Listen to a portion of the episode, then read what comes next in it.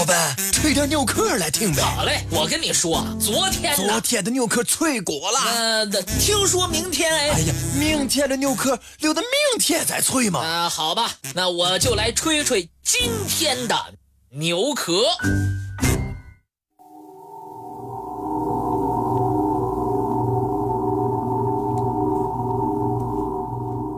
我国黑龙江北部的夜晚非常安静，夜色也更浓。有时候，在这样的深夜空中，会出现一片红色的绒幕。人们对这样的奇景还没有反应过来的时候，它会突变。有时候。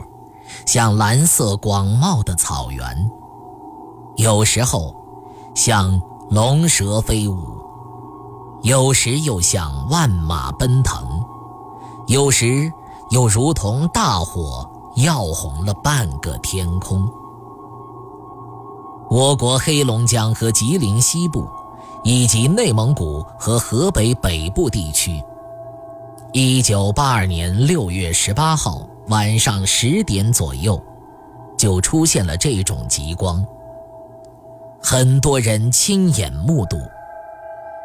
先是在地平线附近，接近北面的天空，出现了一个像月亮般大的半圆形乳白色光片。然后，光片以扇形向东北方向扩张。过了十五分钟左右，光片形成弧形光幕，中部较暗，边缘镀上了亮色。在光幕范围内，没有星星闪耀。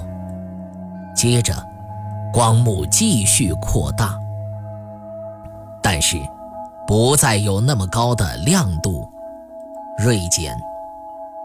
又过了十五分钟左右，光幕最大，面积达到天空的五分之一。随后，光幕内又出现了星光。大概十点五十分，大部分光幕消退。又过了大概七八分钟，极光彻底消失了。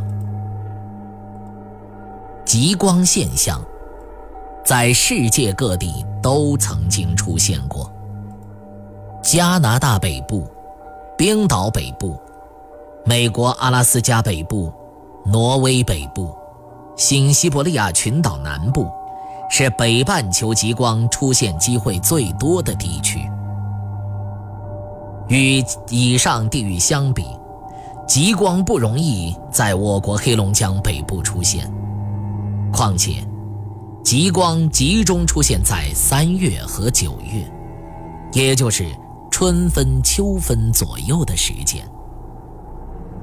像极光这样的自然现象，看上去非常的壮观瑰丽，但其实，它也具有着非常大的危险性。在爆发极光的这个时间段里，电离层。会受到严重的干扰，短频无线电信号会遭到破坏而影响传播，会影响交通通信的运行。除此之外，极光不断的变化，在细长的导体中，就像输电线、电话线和输油管道中会产生、感生出强大的电流。输油管道受感生电流冲击之后，就有被腐蚀的危险。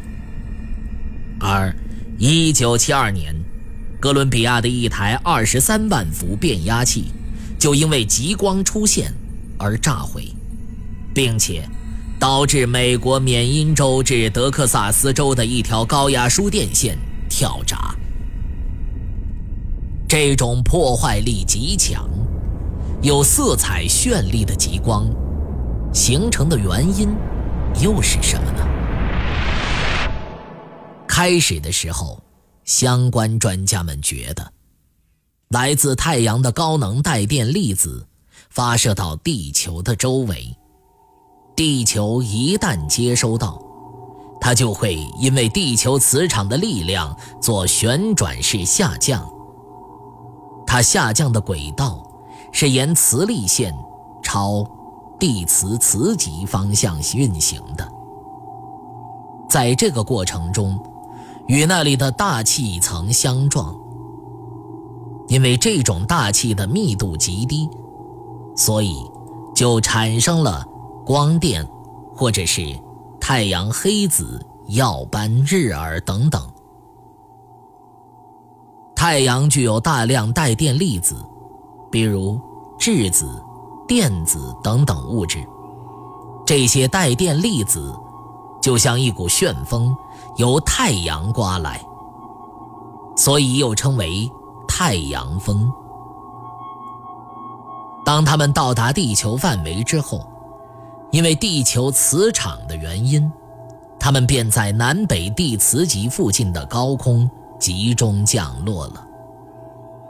受到这些带电粒子的激发，高空大气中的各种气体原子、分子就会产生光亮，便造成极光现象。如果这是极光出现的根本原因，那么极光出现的地点应该是在磁极上空，出现的形式应该是灰点式。但是，极光的出现并不是这样，而是以不同形状出现在极区上空，这就打破了我们对极光出现原因的推论。真相究竟如何呢？还有待于进一步的探索。